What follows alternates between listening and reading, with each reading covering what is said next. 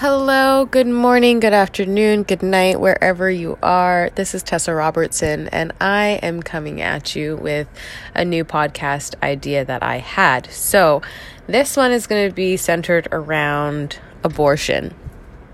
Dun dun dun.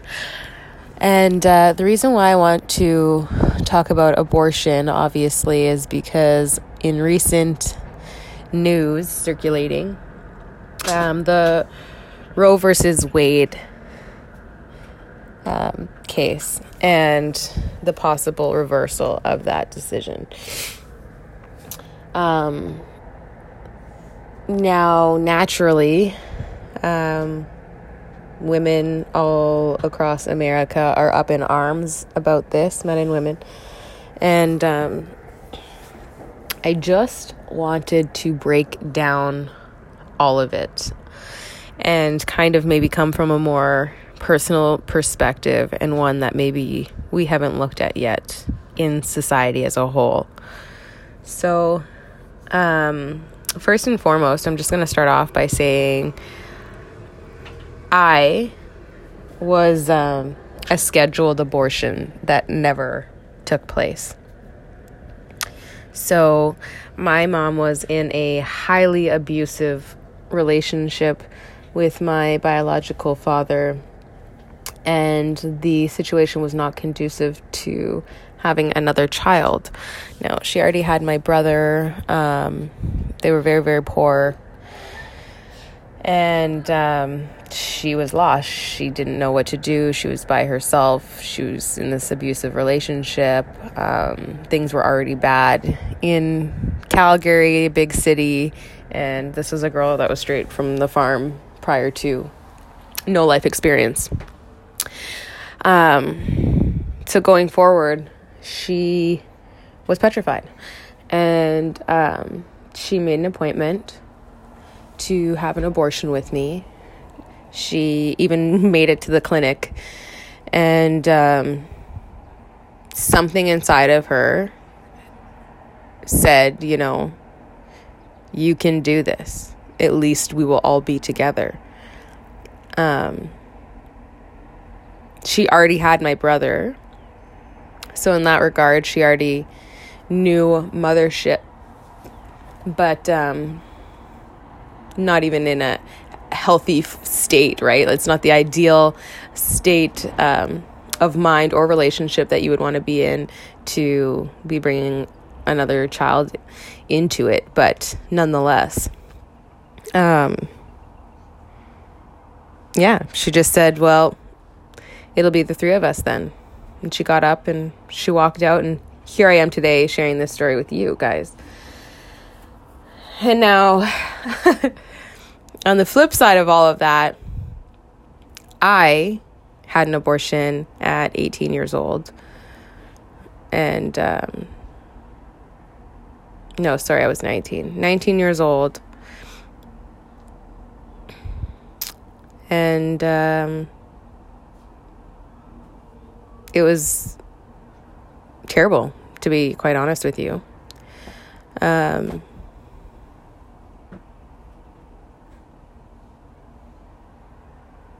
so many people ask, you know, do you, well, no, people don't ask, but um, in general, people want to know. Like, I wonder if it's a regrettable decision. And then there's one, uh, women out there who have said like no i'm totally proud. I'm glad that i feel comfortable that i never had children never wanted to be a mom. It was never for me. Kumbaya. Um, me being a mom now of two boys it's another perspective that i get to have um, is seeing what would have and could have been seeing what life, the potential of life could have been, um, is extremely humbling. And it dives me so far into motherhood and into my boys. It's not even funny. The type of love that I have for them because of the choice that I made all of those years ago um, is one that I am grateful for. And because of me being grateful for that, it also helped healing, right? Because you have to get honest with yourself. And when you do something in your life that doesn't align with your soul and who you are, and you know this at a foundation, but you are so consumed by depression and and financial restraints and unhealthy relationship and substance abuse, you truly, truly feel lost and like you are doing the best thing and that there's, you know, you. It's mind blowing now, actually, truly, to think back on it all. Now I'm healed from it and um, I've made my peace with God about it. I mean, it took 10 years or more for that, but um of spiraling out of control and and not feeling in alignment with my own soul. Um I drank my face off. You know, I um I really battled with my now husband. Um he fathered that baby as well and he fathers um, our two boys that we have so even that was an interesting um, concept for us to go through together but the whole point of me sharing my past with you is just so that you understand where i'm coming from when i go forward with our abortion discussion today i'm not coming from a self-righteous i have no idea in the world what a woman could possibly be going through to make her make a decision like that. I actually do fully understand, and I am and was that woman. And um, that's why I wanted to do this because we don't get to hear a lot of these stories from the other side. Um, we also don't get to hear stories from someone who was potentially supposed to be aborted and what I've done with my life and how unbelievably thankful I am that my mom took the chance and that she struggled and that she did what she had to do so I could be here. Um, so, going forward into our discussion, the thing of it is, is that um, our society has built this protective armor around the right of abortion without, I think, fully understanding or comprehending that it's a right that maybe A, we've already made, and B, maybe it's a right that we don't even fully comprehend that we're ready and able to live with. So, for the first point of what I said, and that it being the only option and the only choice. We aren't really told anything different. You know, on the other on the one side, on the on the God side of it all, the worldly God side of it all, they they browbeat you, right? And it's like sex and death. It's sin and you're going to hell. And at least that's how the Catholics taught it back in the day, which is ironic. And, um, which is also just unrealistic, right? It's like that's an unhealthy way to educate population on intimacy, sex, having sex, reproduction, all of that stuff. Fear bait, which is also ironic because they continue to do that with everything. Anyways, um, back to abortion. um, the thing about it is, we act like it's this glorified right that we're not even ready to actually make so the first part of my whole thing was that um, we've already made the choice. And we have. Because if we want to even basically just break down the numbers of abortion, it's less than 1% of abortion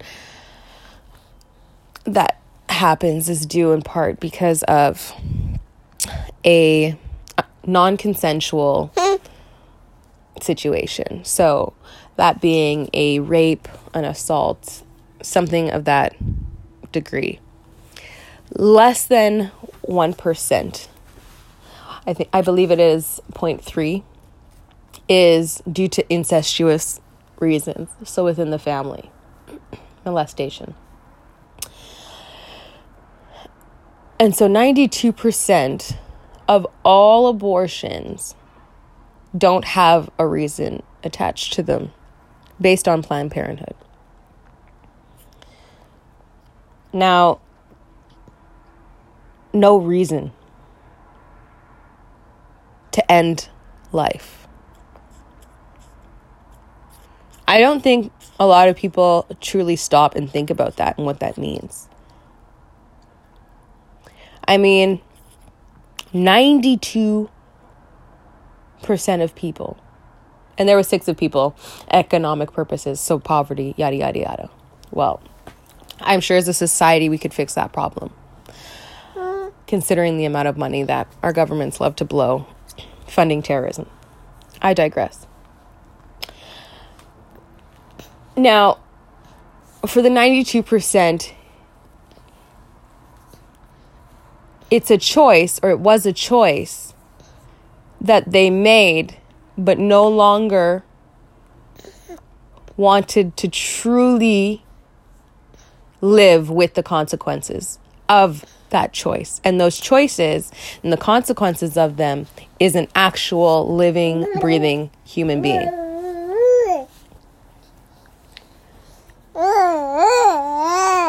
Now, because the consequence is so large, and so huge, does that mean that all of a sudden then we have the right to get rid of it? No.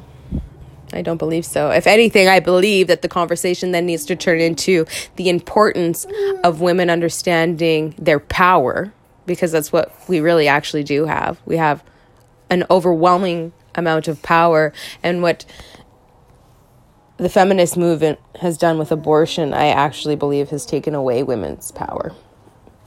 It has stripped women from believing and knowing within themselves that they've had the power the entire time.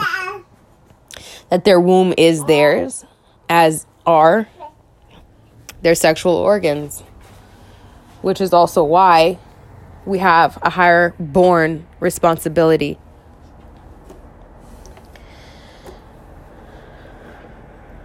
right? Think about that.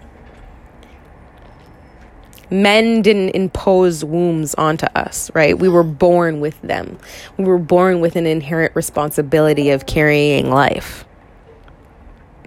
Which means we were also born with an inherent responsibility to treat our bodies and that reproductive system with the utmost respect and not frivolously by being promiscuous by being unsafe,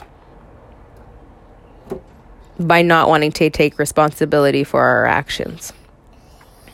And I mean, that might be really harsh to say, but it's 100% true. And it's the truth that is costing the lives of millions of babies world round, worldwide.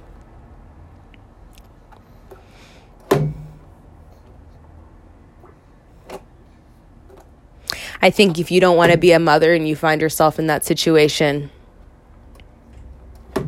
part of reaping your consequences would be actually going through with birthing that baby and then putting that baby up for adoption.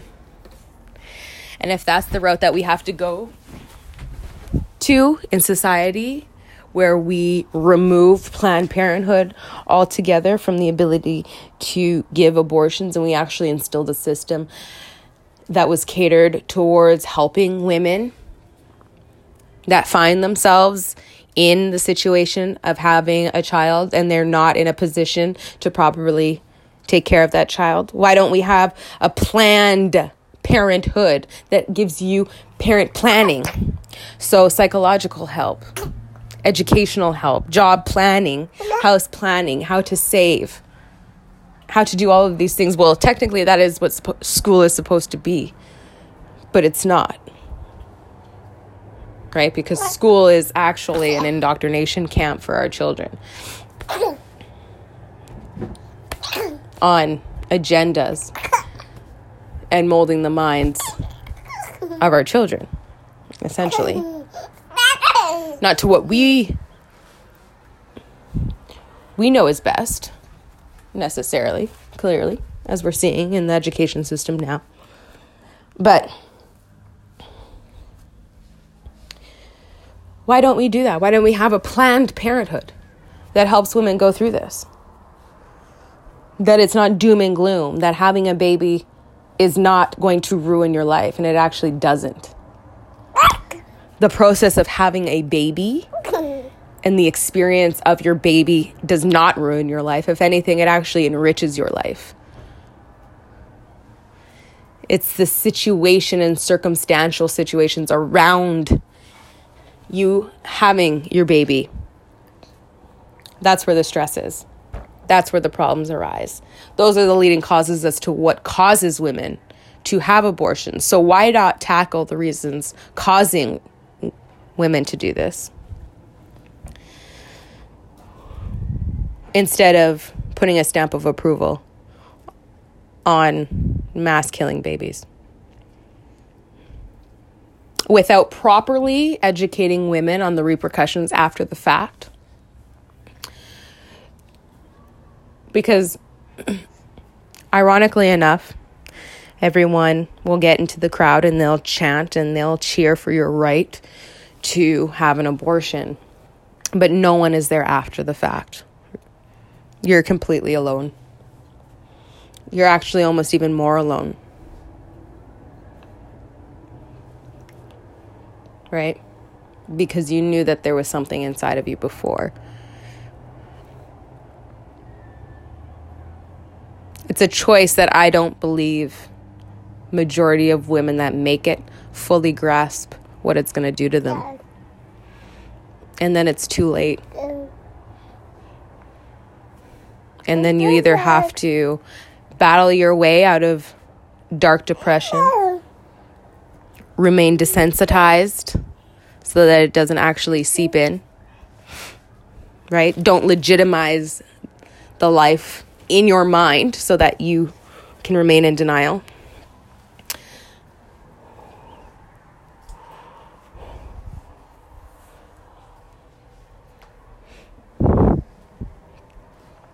You struggle.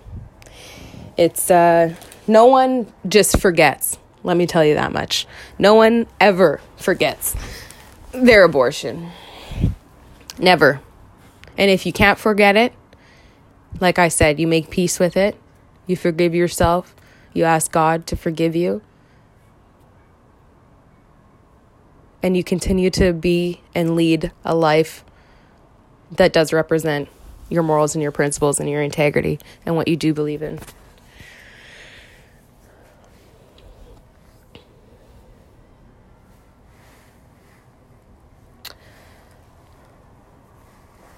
And so then the second part of that,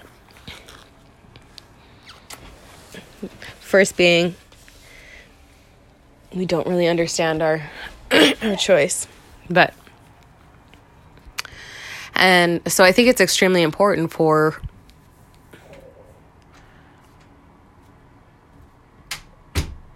us as a society is to realize that we need to get away from this glorified idea that has been imposed onto women and into women's minds generationally and purposefully, I believe, to bring down women and the true sense of womanhood and femininity.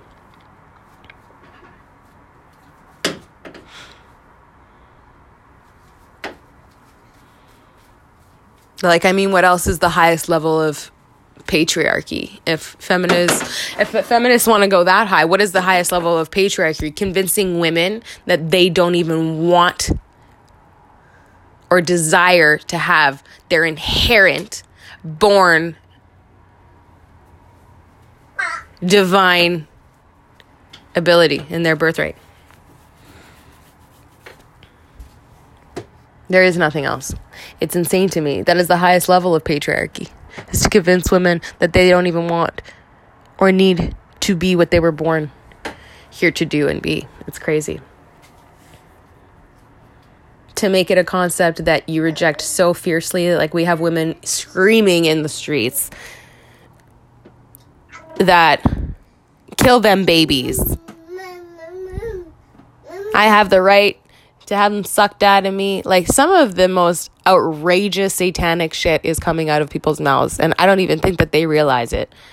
It is just unwell. It is truly unwell.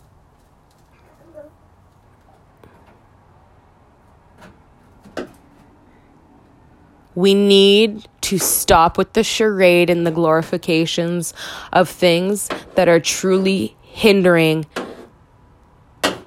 the essence, the health, and stability of humanity. We need to stop glorifying these things.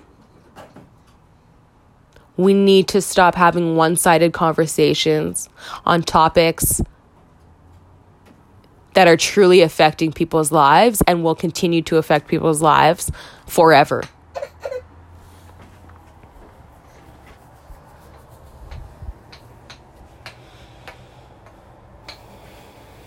What has happened is is that you know, everybody wants the friend the friend that tells the truth. But the friend that ends up telling the truth ends up being the friend that's shunned. Well, why is that? Is it because the friend is wrong or is it because the truth is uncomfortable? Well, the truth is still uncomfortable, but it's still the hmm. truth.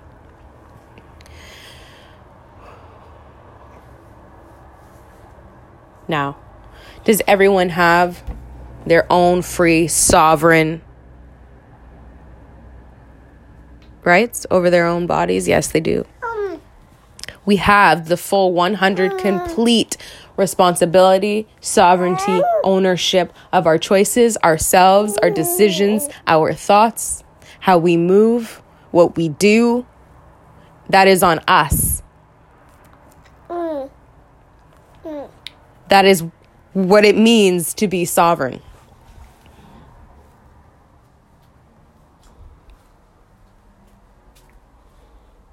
So,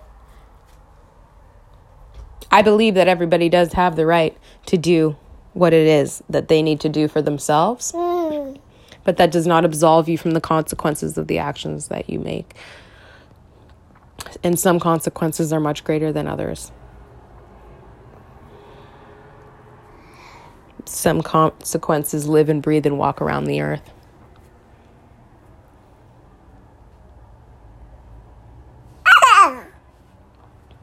and some consequences don't. But then you just have to live with them. I don't believe that this should be a pillar of standard for society to overall look at. I don't believe that this is even a message that should be promoted to women. I believe if there's a reason why your pregnancy is unhealthy or for whatever reason that you make with your medical doctor for medical reasons should remain as that. Everything else is just more divisive tactics on the human spirit.